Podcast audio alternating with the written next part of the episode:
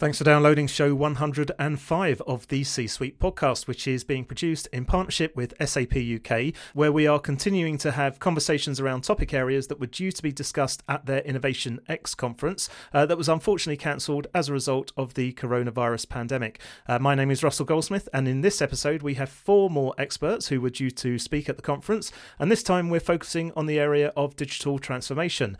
Joining me online to record this podcast, I'm thrilled to welcome Alan Brown, who is Professor in Digital Economy at the University of Exeter Business School, uh, but who has also spent 25 plus years in industry, with one of his former roles being CTO for Europe at IBM.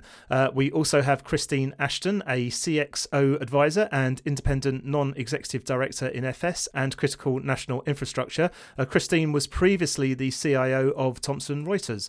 Uh, next is Sean Pilkington, the SAP on Azure lead at Microsoft. And finally, Timo Elliott, who is a global innovation evangelist at SAP. So, a tremendous panel that should make for a great discussion.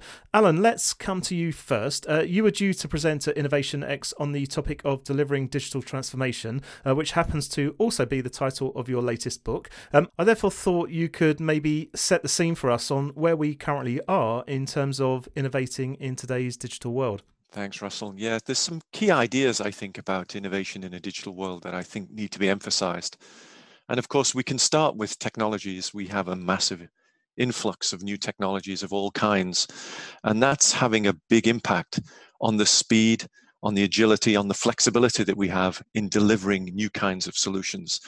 But I think it's important to say that when we look at innovation, we have to really look at the balance of three things. One is the technology, what's feasible with the technology. But I think is just as important is the viability of the business models.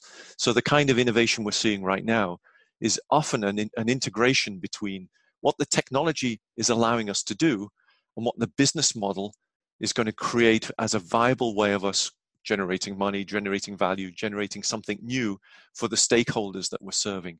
And those both sit in with the third piece, which is what is it that people want? How do they want to consume it in our digital world? Because our expectations of technology, our expectations of service delivery, our way of thinking about the products and services that we receive is quite different now than it was just maybe certainly a few weeks ago, given what's going on right now, but certainly from a few few years ago. So that combination for me is is critical. Thanks, Alan. And um, I should add, if uh, listeners stay with us until the end of the show, uh, we're actually going to give you a chance to win a copy of Alan's book. So, more on that later. But, um, Timo, why is the topic of digital transformation so important to be discussing right now? Well, I first I think it's I'm pretty sure that nobody ever thought that going digital was a bad idea in principle. The discussion was always about when and how fast to do it and whether the costs were worth it.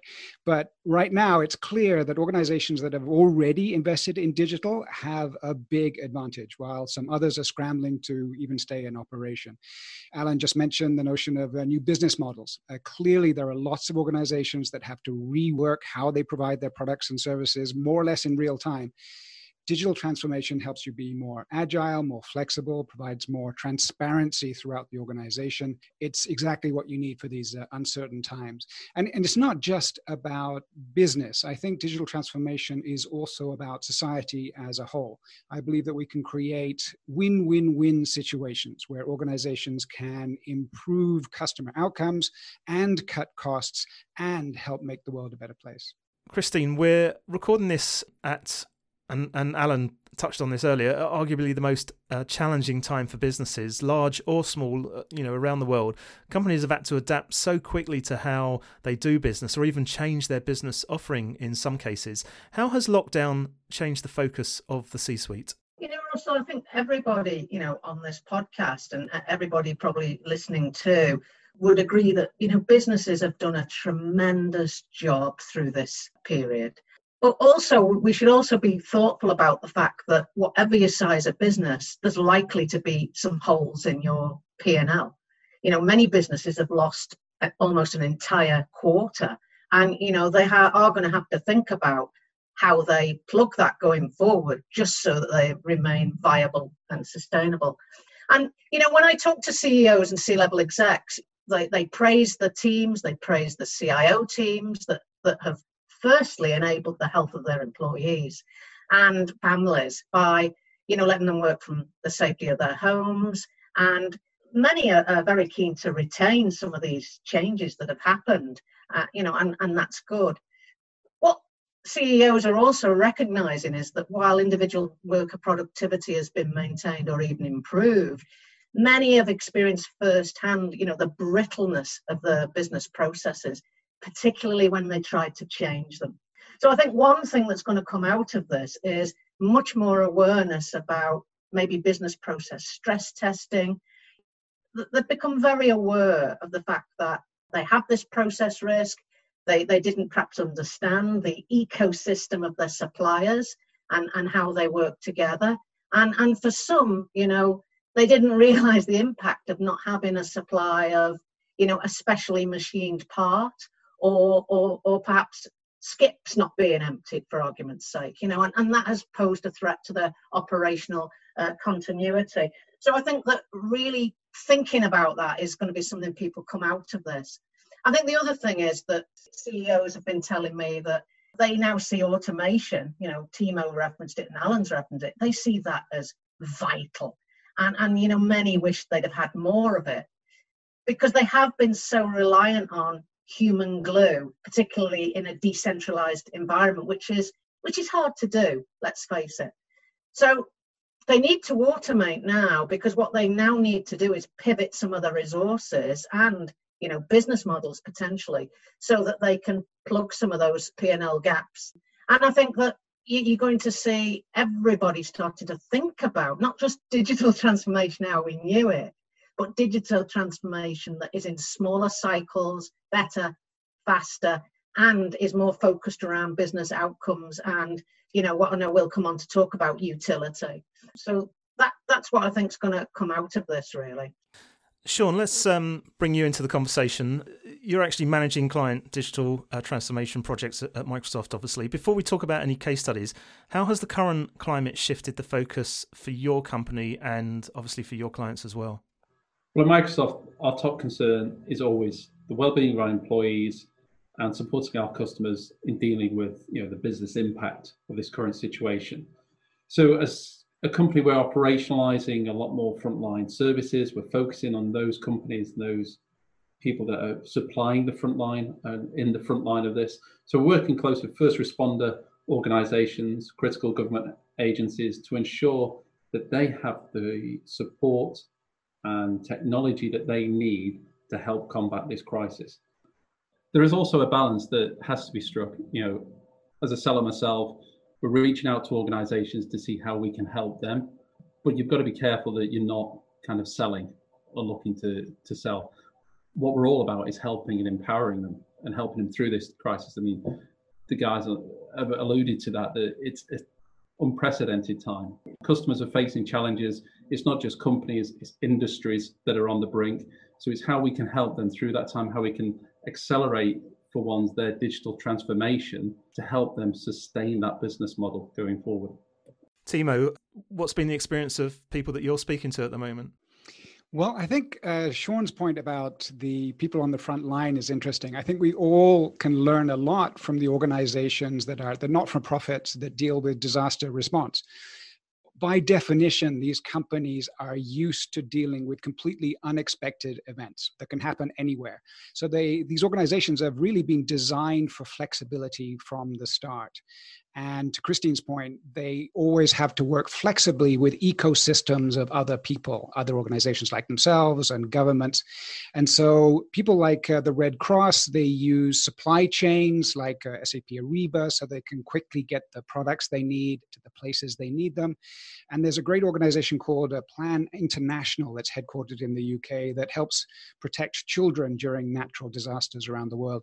And they use uh, technologies such as uh, success SuccessFactors to help find the right staff with the right skills, knowledge of local culture and the languages and so on, to get them on the ground as quickly as possible. And these organizations typically swear by cloud technologies because it means their staff can work instantly from anywhere without having to set up servers. So we all need to look, be more like the Red Cross. Okay, well, Alan, I wanted to come back to the presentation uh, you were due to give at, at the conference, which you kindly shared with me ahead of this recording. You highlighted that there were at least five critical dilemmas that must be addressed when delivering transformation. And I thought that would make for a good structure to the rest of this conversation. So they were the productivity dilemma, the value dilemma, and then there was ethical leadership, and finally human. So if we take each one in turn, um, let's start with the productivity dilemma. Yes, I think it's uh, it's really interesting right now that over the last few years we've introduced new automation, new digital technologies, and a lot of what we've been trying to do is increase efficiency and speed of delivery. And you would have thought that that would have a huge and positive impact on productivity at the individual level, at the team level, at the organizational level, and even at the economy level for the UK, for example. But if you look at the numbers, there's actually some interesting challenges because in the UK in particular, our numbers in productivity look like they're going down. And the question is, why is that? How, how is it that the introduction of new digital technologies and automation actually has a negative impact on productivity. And there's a few thoughts around that that might be interesting. One is perhaps people are struggling to adopt new digital technologies. While it's fairly obvious we can introduce automation around some manual processes to go from paper based processes to online processes, perhaps the broader implications of us thinking and working and acting digitally is actually much harder than we thought. So, so one one potential uh, thread that we could discuss is how difficult is it to move into a digital way of working? But perhaps also there's a broader sense of the digital world isn't like the analog world. It's not like we're moving from a way of thinking about and acting in a world that's analog to simply switching on a digital switch. And in fact, maybe we're measuring the wrong things. Maybe we don't think about productivity in the same way in a digital world. Maybe we're just simply, there's a lag and, and we'll see that productivity coming through longer term. So I think that the idea of where are we from a product, productivity point of view and how do we focus our energy to see that uplift that we need, particularly where what we need right now is a sustainable recovery from what's been going on. So that might be a, a good start for us to have a, a little discussion. Sure. Christine? Alan raises some re- really, really interesting points. And, you know, um, over the past few weeks, one of the things that we've seen is purpose driving action. You know, we've seen companies achieve marvelous things because the workforce has been much more connected with the purpose. And we don't measure that any anyway. And, and I don't think we have a way of really communicating that. And actually, if you look at some of the needs and desires of the latest generation of the workforce, you know, they're so keen to be better connected with strategy and better connected with purpose. So, you know, maybe we have to start to think up some different ways, as Alan says, to measure uh, how people can directly see what they're doing in our businesses uh, as it connects to the outcomes and, and links to customers. And uh, perhaps you can't have a podcast without a quote, you know, and there is a quote by uh, I think it was Bernard Shaw, George Bernard Shaw, that said, the true joy in life is, is being used for a purpose recognized by yourself as an almighty one, which is a great thought on what we've seen over the past few weeks. And um, Timo talked about the way companies have done things so quickly. You know, I was talking to a company who said that, you know, they'd achieved a three year project in, in six weeks. So you could argue, why is it what is it we've been measuring that, that meant we were happy to see something like that last last three years when actually if we pulled together and did it a different way it could have been done and the outcome achieved in, in, in six weeks so i think that's really interesting and i talked to another company that, had implemented um, software as a service uh, SuccessFactors to totally digitize the hr process and they've literally done it in weeks because they've federated the activities They've run 24 by 7 projects. So, you know, I think I think there's a couple of things. Yes, measure it, measure because that helps to influence behaviors, but also I think rethinking some of the, these measures uh, is, is key going forward. It does often take a crisis, though, doesn't it, to push things along and, and you know, you start to innovate and, and try things in different ways. Would you agree? Yeah, I would. And, um, you know, one of the things I think we are going to see, we talked earlier about uh, holes in P&Ls. And the temptation is to fall back on what we used to do, maybe from a budget point of view, just giving everybody a haircut style budget. You know, that's that's what they uh, they always call it. And and I think what we're alluding to is that we're going to have to be a bit more sophisticated and maybe you know challenge ourselves and have differentiated budgets and, and much more sense around actually things aren't always equal across a business and we've got to really flex according to priorities. And i think that will take uh, a different set of thinking as as people start to come out of lockdown. Sure. Timo? Well i think we've touched on a, another solution to the paradox of productivity in that a lot of it's about the flexibility and agility that we've been talking about and this has been clearly shown in the current situation. The productivity advantages of technology have been immense. Uh, it's allowed many of us to continue working at home. We're doing this podcast online from our from our front rooms. Um, at SAP, for example, we've been very lucky. We have over 100,000 employees uh, all over the world. All our offices are shut, but we've been able to continue working at near 100%. And that really is because of our investment in information technology. So I think now more than ever, the benefits of investment in digital transformation are becoming very clear. Sean. Yeah, I think that the really interesting points that are being made there, and I think it's fair to say we're seeing the world change and the the productivity, the value versus cost example is really good. I mean, at Innovation X, we were going to talk around um, an example that we've seen in our at Microsoft is with um, Smiths Group. So they're doing some really good work at the moment with the ventilator challenge in the UK. They've changed production to help make and fulfill that need. But they were really going to help share with us their digitalization of their information process. So they were running a lot of manual. They had a lot of disparate information systems feeding in, and it was a very manually driven process. Five to seven days to make these reports or get the information to their frontline people who really needed it. So through an iterative process, they went through, fully digitalized this. SAP was key in that to make it a real-time data solution.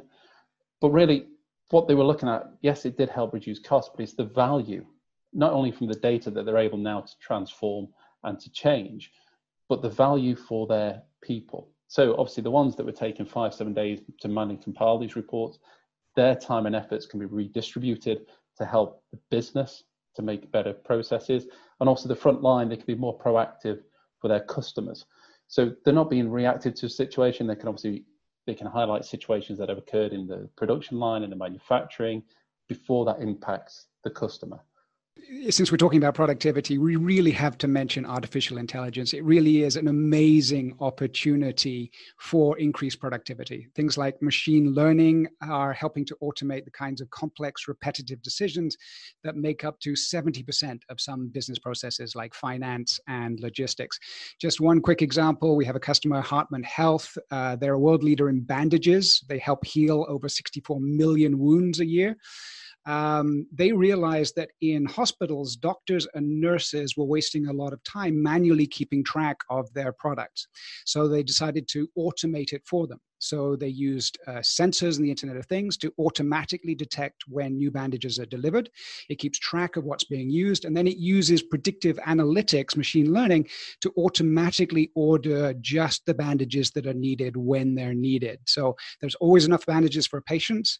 There's no manual work for the doctors and nurses, so it saves time, saves money, and allows more hospital space to be used for patients rather than warehousing the products that they might need. So a, a great example of that win win win that I was talking about earlier.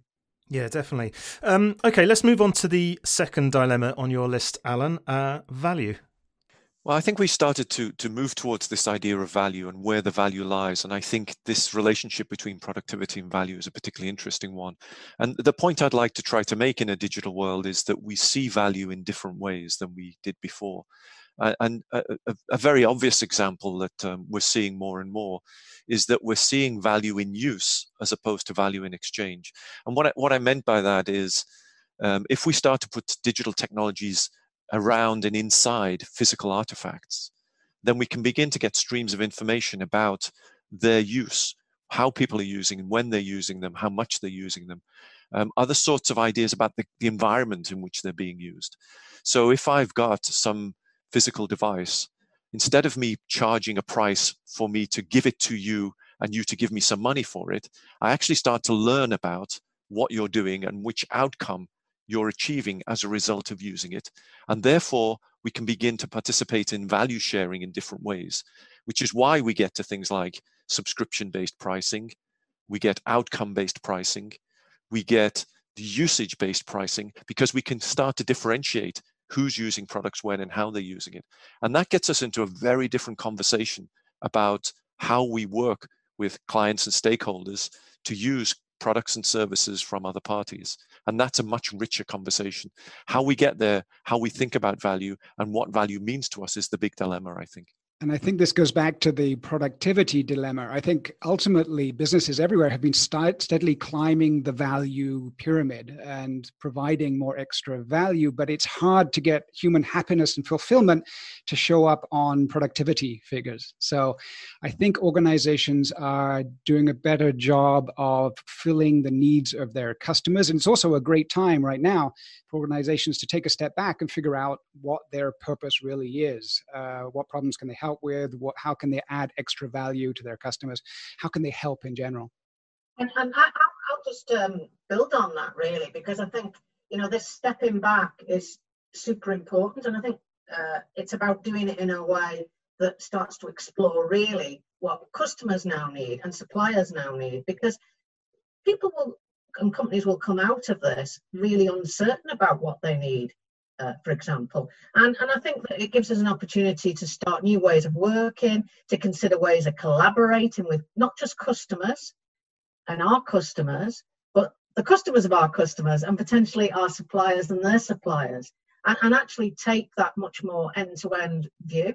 Because I think that, you know, some of the other points we've talked about, that will help us in terms of thinking about resilience, robustness, and will also help us to think more about how we can change, what options we might have, and and I think it will uh, it will really bring more creativity, not less, to the to the marketplace. I think the difficulty right now, Christine, is as we look at organizations, large, particularly large established organizations, uh, their current business model is very focused around sell more stuff so, so the challenge we face is how we can move from a, a, sales organization that's focused around the selling of more product to deliver uh, to an organization so that the salespeople are comped on selling more, more often, rather than them realizing that what they need to do is sell less, but they sell things that are used more intensively, and the value may be given downstream when that's being used, when that's being used more, when that's being used in new and more profitable ways. And the company gets recognized for that as a result of that use. And that switch, that movement, is very difficult for organizations for many organizational structural business reasons. And a, a, big part of it, I believe, is the that traditional business metrics like revenue and profit are not very good at capturing customer value. There's really only one way to know what customer value is about, what people are really appreciate about your products, and that's to ask them. So we're now seeing a rise of experience management tools where you do a lot more active listening of what the customers want, and that helps you align your business resources with what the customers ultimately ultimately need. Sean, just um, coming back to the case study you started to talk about with the Smith Group, how are you, how are you proving the value to the business of, of that?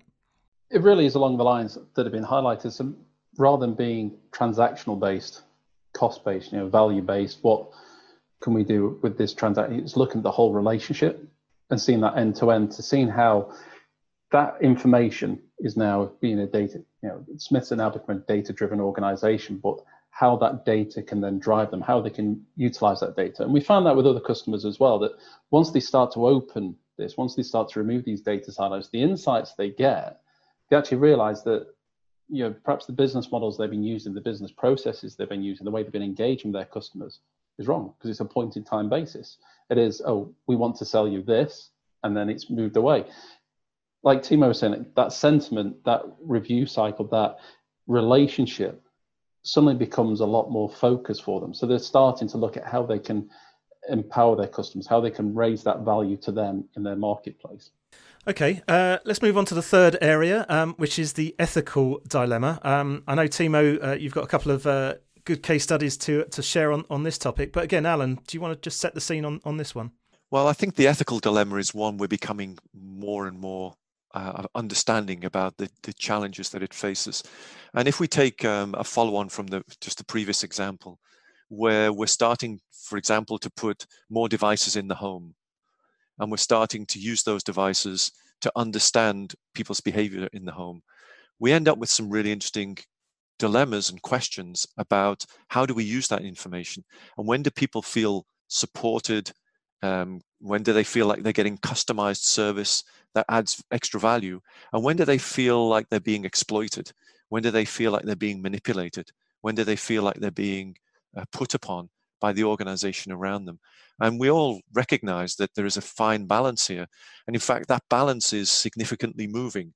Let's take an example right now where people are talking about tracking and tracing. People are looking at that as a really positive way for us to understand the challenges that we face during the current crisis. So, will people, as a result of that, change their view on having devices in the home that monitor their use of entertainment, or uh, how often they turn the kettle on to make a cup of tea, or anything else? We don't know what the implications of that will be and where people will sit on this ethical dilemma of personalization, privacy. Christine? There's a couple of things to also consider, really, and that's probably our attitude to things like data and how we collect data because you know historically we've perhaps wanted to collect lots of data and what we've perhaps not exploited is you know the whole theory of exception report reporting and edge principles you know? Um, i mean years ago i, I used um, a sort of track and trace approach when we put in the countdown system in london to you know track where the buses were. You know what we didn't do was track every bus. What we did though was we tracked exceptions. So which bus was actually running late uh, because that's all you really hear about. You're maybe not bothered if they're early, you know. So I do think we have to change the way we think about data. I think we have to think about what we leave at the edge and what we bring to the centre. Um, and another point, I think, you know, to the point about the ethics, you know, the workforce. There's lots of people that have been furloughed and they've got great skills. Um, they're going to come back into the potential workplace, but they need to be redirected to a different spot. And I think that as businesses, we could do more to make the workplaces more accessible. And thinking about ethics and things, well, maybe we have to rethink single sign on a different way. You know, maybe if I'm a worker and I work for lots of different companies, maybe they single sign on to me, not the other way around, you know? So I think we just have to just rethink and look at some of the models we've had before, just just in a different way that helps with expediency, adaptability, all the things we've, we've been saying, really. And for me, this all shows very clearly the importance of society and elected officials and laws. Uh, unlike businesses, governments are actually designed to make those tough decisions and trade offs between competing interests across different parts of a society. It's messy and imperfect and frankly infuriating sometimes. But as Churchill once said, uh, democracy is the worst form of government apart from all the others. So it's very clearly a role for our society as a whole to make sure that we come up with the, the best possible answers to these questions, which will never please everyone. There you go, Christine. There's quote number two for, for you in our podcast. Uh, Sean. I, th- I think fundamental to that is the trust, because a lot of that comes down to it's not the data that that's being shared; it's who you trust that data with, and the organisation. So we, we, can look across um, content already. It's whether you trust the people who are using that data, trust them to use that data effectively, not personally. We're seeing it at the moment, aren't we, with the, the debate around the, the app tracking for the for the virus in various different lines, and it does come down to that trust so it's absolutely what data is being shared and how that's being used, and we need to look at that. But fundamental to that is do you trust that organization, that person with that data? Yeah, I think that is a, is a really key one. And part of this, I think it's a little bit that Christine was picking up on, is our own understanding and education about data and the use of data is getting really interesting. So, so a few years ago, lots of people were, were, were, were talking about hoarding data as much as they could. And as, as Christine said, you were, people were saying, let's collect data, we'll find a good use for it. Now I'm getting more people coming back to me saying, wow, that data stuff, there's a real liability with owning and managing data, isn't there? First of all, there's lots of it and I've got to keep it for a long time. Then it goes out of date. Then I've got quality issues around it. Then I'm not sure who I can, who, sure who I can share it with. Then I'm trying to work out if I use it, what will people's attitude be, and whether they'll think of me as a as an exploiter of that data or a support with that data? And they're beginning to say, and I can't even work out how I forget it. Because if I've got it now, it's like I've always had it and I always will. And that to me is a massive liability I don't know how to deal with. So I think on all sides, people are, are in the middle of this debate of how to deal with data. Uh, people often say that data is the new oil. And I think that summarizes Alan's point up in that data is very valuable, but it's also very toxic if it's mismanaged. Just on this on this point of tracking and, and, tracing. Uh, in an early episode of the C Suite podcast, and, and it's show 14 if any listeners want to check back in the archives, but we were discussing the use of social media within public services. And we got onto the, the subject of predictive policing. And we were talking about the fact that studies have shown that you can look at social media postings and overlay them with hotspot areas for crime and, and particular crime types. And we kind of joked at the time about policing turning into I don't know if you if you guys have seen the film Minority Report, but on, on this ethical dilemma, how far could you see technology being used for things like that? Well, I think there's a lot of opportunity in many areas, um, policing and many others. I, am mostly I'm in the education area, and and a good question about online education is uh, how early on in somebody's use of online learning can you predict they're going to fail? And it's actually pretty early on. Wow. You can look at their behaviors and you can say after about 20, 25% of the course, we know if you're going to pass or not. Now, what do we do about that? And the answer, of course, is positive intervention, is trying to work out how we can encourage and support and say, what would help you to work differently, to think differently, to try to buddy up with somebody who's perhaps in a different place in their learning journey, those sorts of things. And I think uh, um, this kind of predictiveness of data and intelligence and uh, AI will give us the opportunities to intervene earlier to try to help people earlier and to try to encourage and support. My worry is whenever we talk about that predictive nature, it's always a negative. It's always, you know, you'll get arrested before you've even done it. And, and I think that's, um, that's possible, but I'm much more hopeful that we'll use these in positive ways. Right. Sean? Yeah, I was, I was thinking along the, those lines, Alan, as well, because I think you mentioned Minority Report. I think the film, you know, the Hollywood, the, the kind of the, the glamorous way of looking at it has fueled that speculation that you will be punished beforehand, but rather looking at that data as a way to prevent and educate the person. So, are we going to looking at crime hotspots? Are you going to be looking to arrest the person before the crime, or eliminate that crime altogether by educating the person avoiding the crime? Looking at what the maybe the social area or aspects for those hotspots are, what the data is behind that. So, looking at it as a way to educate and eradicate rather than punish. Right. Timo, Christine, any thoughts? Timo. So one thing I'd say is that there are is clearly so much value we can get out of these amazing new predictive technologies that would be unethical not to use them as well. Uh, but we do have to be cautious. I think one way of thinking about it is that algorithms are basically sociopaths. Um, they can be very powerful and useful, but they have no understanding of human nature or what they're really doing. So we have to keep them very firmly under human control at all times. And initially at least, the best place to use them is in automating those repetitive decisions and things like supply chain and finance, things that don't touch on the human condition. And then over time, hopefully, we'll learn how to use these to improve more human situations, like helping people proactively with their learning, but in ways that ensure that we don't fall into the inherent problems of diet bias in the underlying data.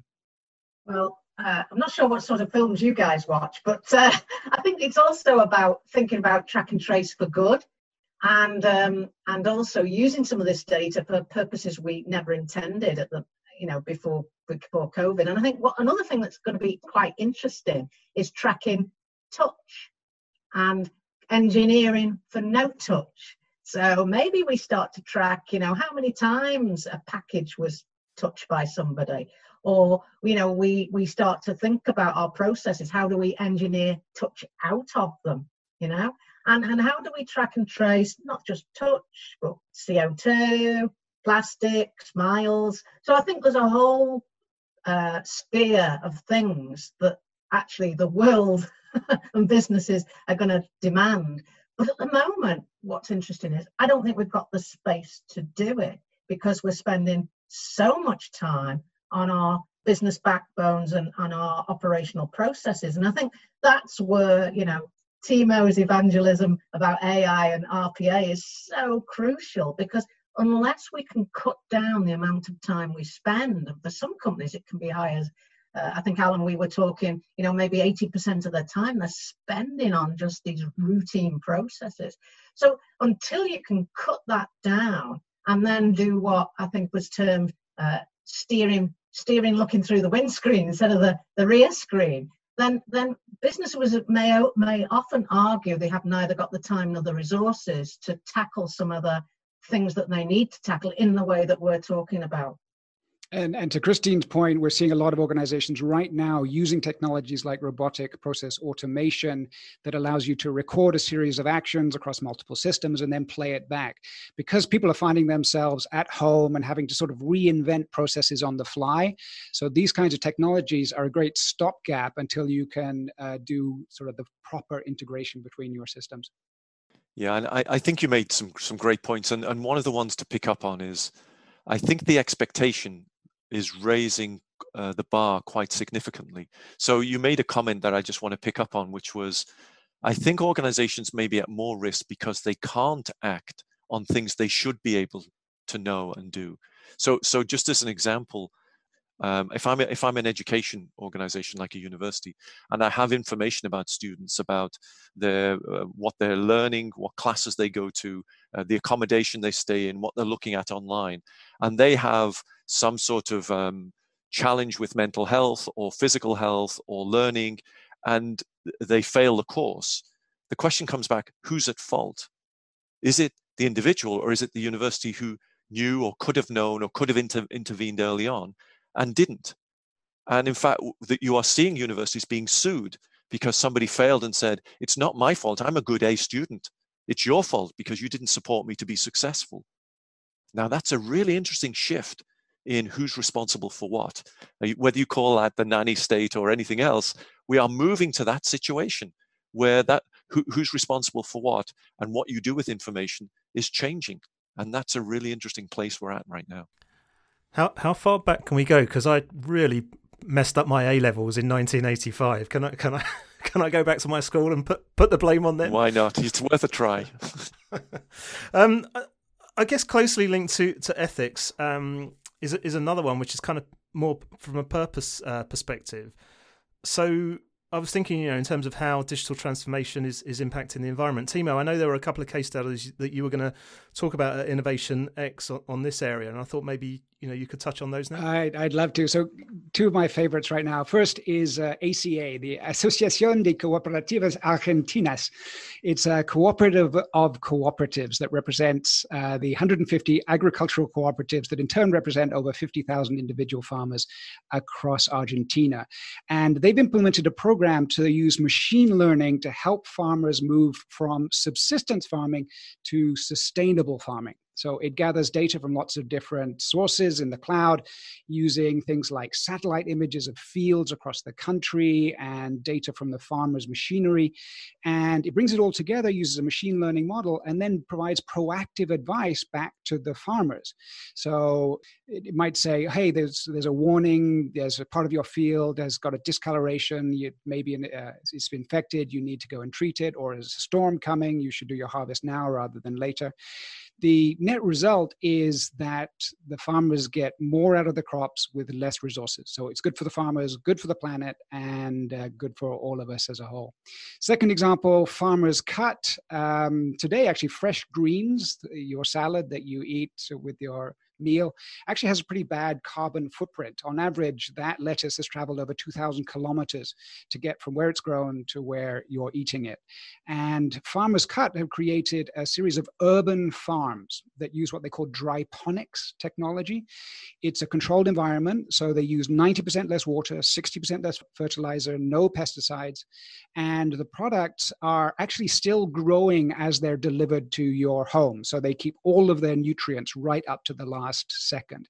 Again, a nice example of using the latest technologies. They use machine learning to make sure that each crop gets exactly the, uh, the sunlight and water it needs at the right moment in the growing process and so on um, to help the customer experience, cut costs, and help the world be more sustainable.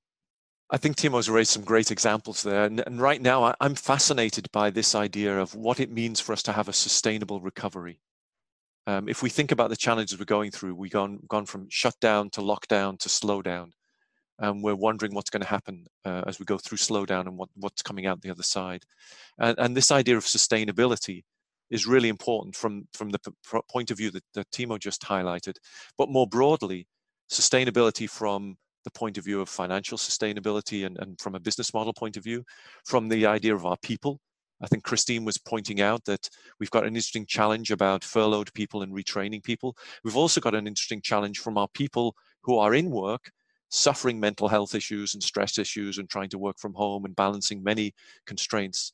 And we've got broader sustainability issues, which is how are we going to look at society and, and, business as a whole as we move forward, where we've clearly seen a world that's going to look very different downstream. Borders are going to be looked at differently, silos of who's working with whom, the kind of uh, way in which an organization looks at the way it, uh, it creates money, creates value, and who gains that value.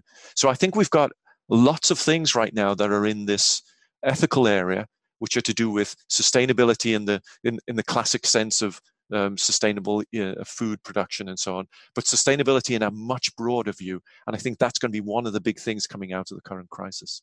You know, Alan, I think you you raised some uh, really important points. And you know, if you think back to the 2008 financial crisis, the thing that the government did after was they did these stress tests with the banks, if you remember. Um, but it was balance sheet stress tests. And I wonder whether something we might start to see coming in is sustainability stress tests. So, you know, if you are a big provider in society, you know, just for argument's sake, the, the big supermarkets that crikey we rely on thick and thin.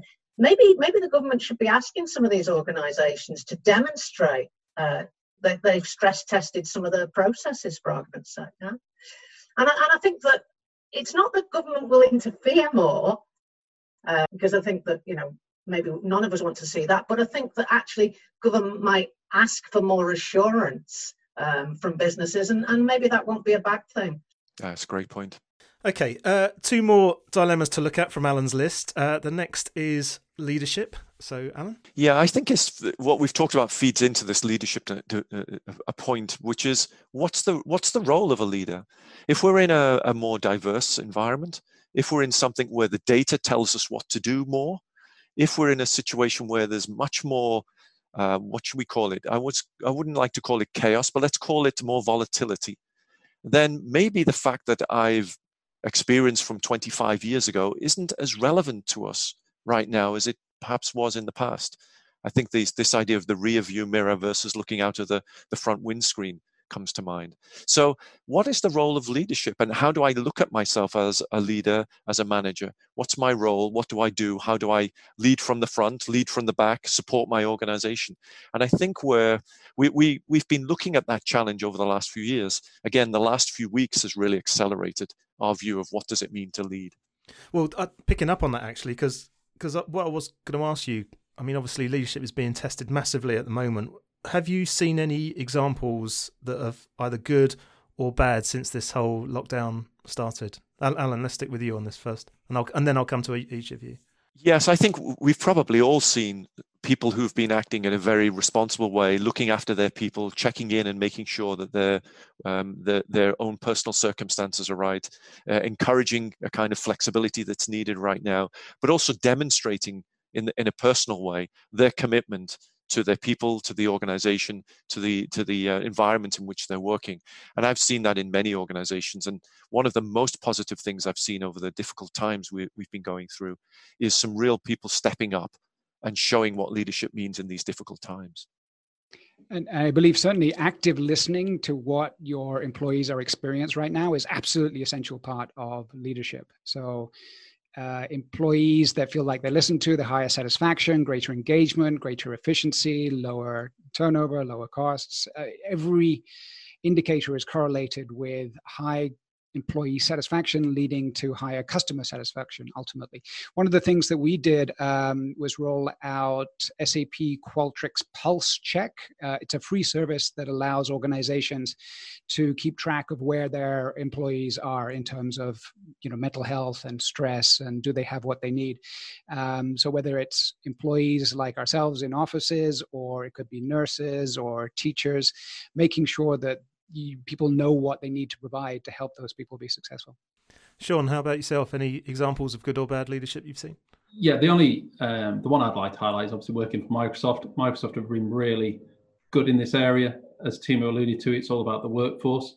They put situations in place. One of the easiest things to do in these situations is to say, "I'm there for you. You let me know what you need," and the onus is on the person then.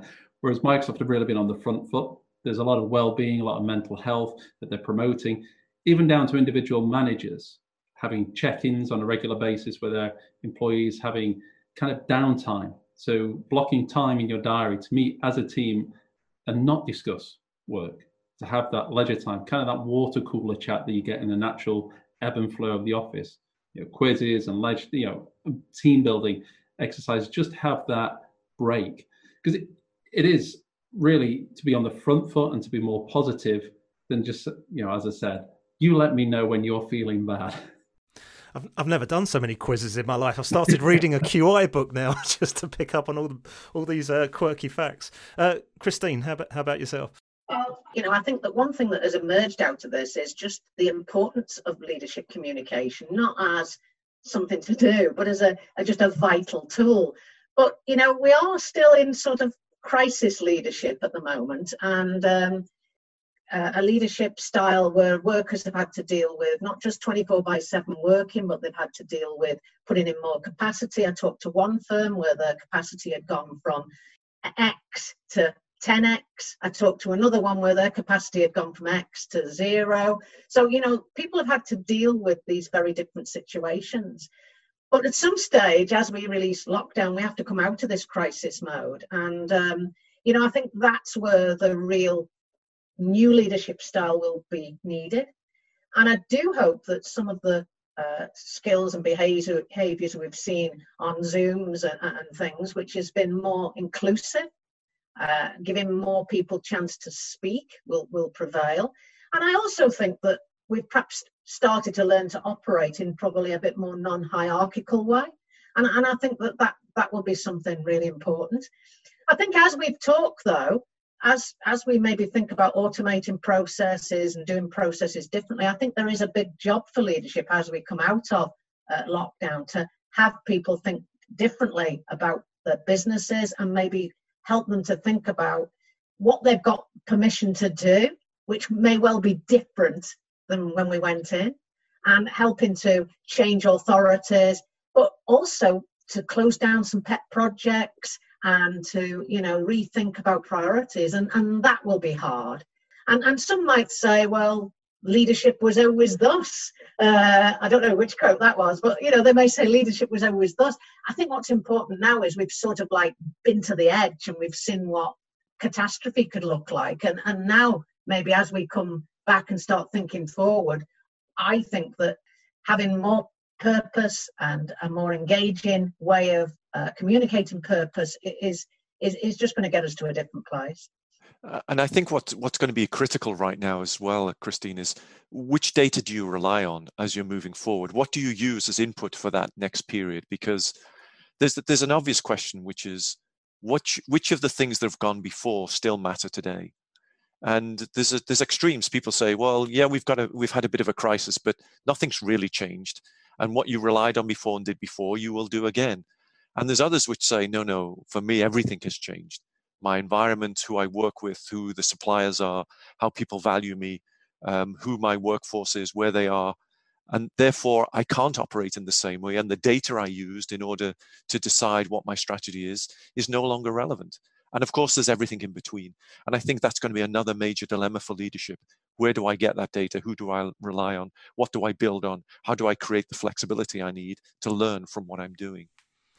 Okay, I'm conscious of time because we have been chatting for quite a while, which I, I, to be fair, I expected uh, with the four of you.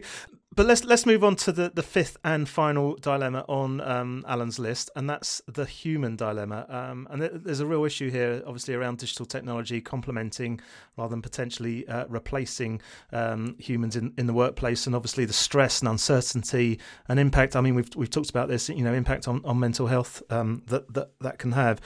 What's your thoughts on that, Alan? Let's uh, start with you again. Yeah, I think there's a couple of things about the human dilemma we're facing. I, um, the the first one I just wanted to highlight is we've always had that challenge as humans that technology dehumanizes. It's not something that supports what we do in creativity and builds our confidence and helps us to work as individuals and as teams. It's actually something that has the effect of replacing us, of alienating us, of removing us. Um, and if we're not careful of homogenizing what what goes on. And we've always had that challenge. And i think with digital technologies such as ai and machine learning people have feared that more with the fear of job losses and everything else. Um, but i think what we're seeing right now is uh, an interesting blend because of what's happened over the last few weeks. People are beginning to see that these technologies are necessary. In fact we couldn't operate without them. And it's helped us in ways that we hadn't expected so I think people are starting to look at that a little differently. But I think on the individual level, what it's also done is meant that people are starting to, to perhaps not switch off. Perhaps they've been connected in their kitchens as much as when they're uh, at work during the day. They've been unable to separate different parts of their lives. the, the stress and mental health issues at all levels, both in the workforce and at the student level, has never been at the levels we've seen it right now and many people are connecting that with the increase of technology. So we've got a real, real challenge here that we face. We're talking about increased stress from technology, but at the same time, can you imagine how much more awful lockdown would have been without technology? No Skype calls with the grandparents, no Netflix, no online shopping. Uh, and I've seen an explosion of creativity from my daughter's digital art all through to the TikTok videos I've been watching, which I recommend if you haven't checked it out. It's, it's, a, it's a very positive, feel good place to go and visit right now. Um, so more technology is clearly never going to be a panacea, but I think it's better than the alternatives. Christine. I'm kind of with uh, I'm kind of with Timo on this. Uh, because I think we have to think about automation for good. In fact, I, I think I'm going to start a campaign. we have to think about automation for good. You know, Alan raises some good points that almost now with people have got more things to do, more things to think about all the time. So we have to use technology to stop some things, to make some things exception based, as we've just been talking about, and uh, we we have to kind of start to reskill workforces I think things like strategy skills, analytical skills, predictive analytics, and, and change the idea that you come to work to work on a process. Because I'll go back to my earlier point, really, you know, uh, a lot of the young people that are coming into the, the workplace, they want to know how do I help this business grow? How do I, I do different things? And, and that is going to take uh, a, a, different set of thinking, uh, in my view. But I do think we have to have this campaign of automation for good and uh, you know just really think about how it's not just going to change businesses but uh, you know make them really really more successful you know? Sean? I think i think it's a real challenge. I get what Tim was saying. There has been positives um, to the situation that technology has brought but there's also dangers. You know the human element we rely on that human interaction. And i think with putting digital screen in there what has increased people's stress levels because they can't switch or change these personas. The only interaction with family, friends, leisure time, and work is kind of the same screen. It's, I think it would have been a lot harder, especially in the UK, if we'd had worse weather. I think people have been able to get out, enjoy the outdoors more. It's quite interesting some of the um, you know the activities, some of the challenges that the government had in the lockdown is the isolation and social distancing outside. But yeah, technology is great and it does improve, and we've felt the benefits of that, you know, through Netflix, through the streaming services. But we can't ignore that human element, that need for us to have that human kind of interaction. And and I think a big thing we're going to face is uh, what people are going to do now. Um, nobody's used the new normal yet, which is a terrible phrase. So I'll use the new normal phrase. Um, we, we don't know really uh, how we're going to evolve over the coming weeks as lockdown eases up And will people start to interact more on a human level? Will people rebel against the technology in place? Or will they say, man, it's amazing what we could do with that technology? I'm not sure we need to be together as much. Or when we are together, we use that in a much more productive way for the things that being together physically can really help when we're being really creative, when we need to um, try new ideas out and very quickly swirl around those ideas. So it's possible we'll get into a really creative phase, phase right now that's a different blend of technology, automation, and human creativity. And I'm really positive about that in the in the sense that uh, Christine just mentioned. You know, I, I use a, an audio bleep when anyone swears on my podcast. I, am thinking of using it when anyone uses the new normal, but I'm going to let that one go, Alan, because that was the first mention. But anyone else, they're going to get bleeped. Well, how about the new abnormal? Oh, go on. Interesting. right, I've got one more question for you all, but before we do that, competition time. As I mentioned at the top of the show, uh, Alan has kindly given us a copy of his book, Delivering Digital Transformation, to give away to one lucky listener. Uh, so to be in with a chance of winning, you'll need to go to the csuitepodcast.com website, click on the competition prize draw link at the top of the page, uh, where you'll need to answer this question that Alan's going to set. Alan, over to you. Yeah, so I'm, I, I won't make this too hard for anybody. So here's the question to, to, that I'm setting for you. How many different dilemmas did we discuss on today's podcast that we think are critical for digital transformation? There you go. How easy is that? So remember, enter via the website. Terms and conditions apply as you'd expect, and they're all linked uh, from the competition page. Right. Uh, finishing off, what does the future hold? Uh, what would you each recommend to organisations to consider for the immediate future as we hope to be out of lockdown soon, um, and also maybe looking to plan for, let's say, over the next five to ten years? Sean, let's start with you this time. I think it's real to look at it as an opportunity to look at this time to re perhaps think rethink your business models, to reevaluate your use of technology. We've seen great leaps when technology becomes consumerized, and we're seeing that a lot more with the collaboration tools. So, and again, like I said in the last one, not forgetting the human element. Organizations and companies are made up of people, and in really, essentially, it's the people that are most valuable, and really embrace those things and look to a new positive new future. Christine? Well, I was going to say don't plan for five to 10 years, okay? Uh, plan for hmm, six months to 18 months, maybe, and um, introduce processes that really allow you to critically evaluate some of the processes you're already running. And really think about uh, what we were talking about before. You know every 30 60 days really evaluating the efficacy of some of the things that you're doing the second thing I'd say is also uh, echoing what Sean's just said, you know, look for opportunities to openly collaborate with customers and their suppliers and, you know, focus on real opportunities to commoditize. So maybe when you're asking a, a supplier to supply you with something, you don't have to have extra, you know, special things for your company. Maybe the, the commodity version is good enough you know, and really think through where can you commoditize and where do you need to differentiate. And then the third thing, you know, we've touched on it quite a lot through this podcast, is consider what they call blue ocean approaches to strategy. So think about what Barbour did. Suddenly Barbour were creating high fashion, next they were making gowns. They pivoted and they looked for intersect, inter, intersections. So the machines, capability, cloth, so why couldn't they make gowns, for example, for the NHS? And, you know, really think through uh, how you're planning and think about planning rather than just planning on consumption by your customers.